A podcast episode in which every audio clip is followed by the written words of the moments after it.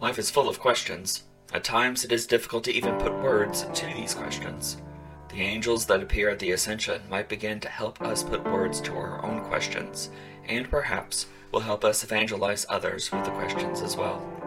Welcome to the Spiritual Father Podcast. I am Father Adam Carrico, and this homily was recorded on June 2nd for the Ascension of our Lord, 11 a.m. Mass at St. Boniface Catholic Church, Louisville, Kentucky. As always, thank you for listening. Enjoy. Men of Galilee, why are you standing there staring at the sky? This simple question, presented by two men dressed in white, presumably angels, to the apostles and the disciples gathered there at the ascension of our Lord, we heard in our first reading, the beginning of the Acts of the Apostles.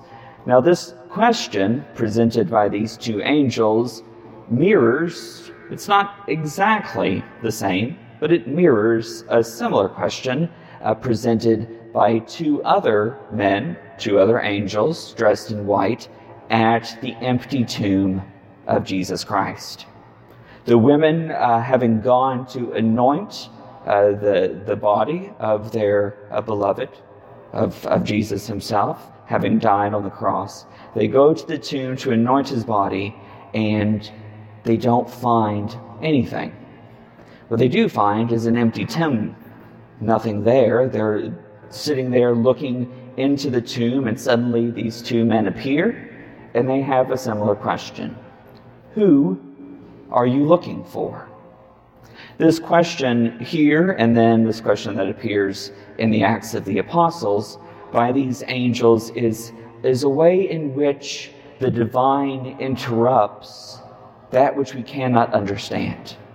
It's a way in which the, the details are filled in for us because our minds can't fully process what it is that is happening, both at the empty tomb and seeing our Lord raised up into heaven uh, in a cloud.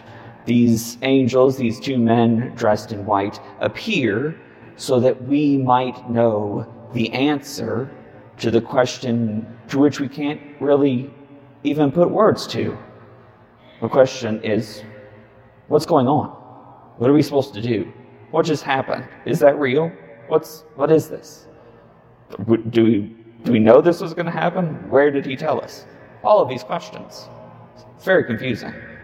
These men dressed in white come in to ask their own question, thus and then inform the disciples about what it is that has happened. We have many questions in our lives. Even those who, who come to church uh, on a regular basis might find their lives full of all kinds of questions. What is it that we are called to do? How is it that we are certain that we believe? So many questions. And if those questions affect us here sitting in these pews, then they certainly affect those uh, who aren't here, who don't find themselves here uh, this morning. Questions about what is this life for? Where do I find meaning? What's the point of all of this? These questions leave us lost and confused, uncertain as to where to go in the future. And the, the question, that mirrored question, who are you looking for? Which is essentially the same as why are you standing there staring into the heavens? This question can help to bring all of those other questions into focus. When the world is busy searching everywhere under rocks, across the world, across the oceans, staring into screens, television, computers, phones, staring, staring, searching, searching. This question of who it is that you are looking for helps to narrow the focus a little bit. For indeed, we all are looking for someone. Many of us look in all of the wrong places, but we are looking for someone. And so, just as the disciples were empowered by our ascending Lord to go out to all of the world, to introduce the answer to the question the answer to the question which is difficult to even express in words, we are called to do the same. To go out into the world, to invite those that we know and love, to put words to that question, to invite them to ask the question, Who is it that I am looking for?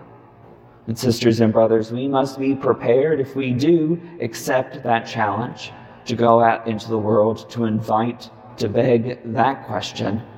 We must be prepared with our own response, to know in our hearts, our minds, our very being, that the answer to the question, Who is it that you are looking for? is ultimately our Lord and Savior, Jesus Christ.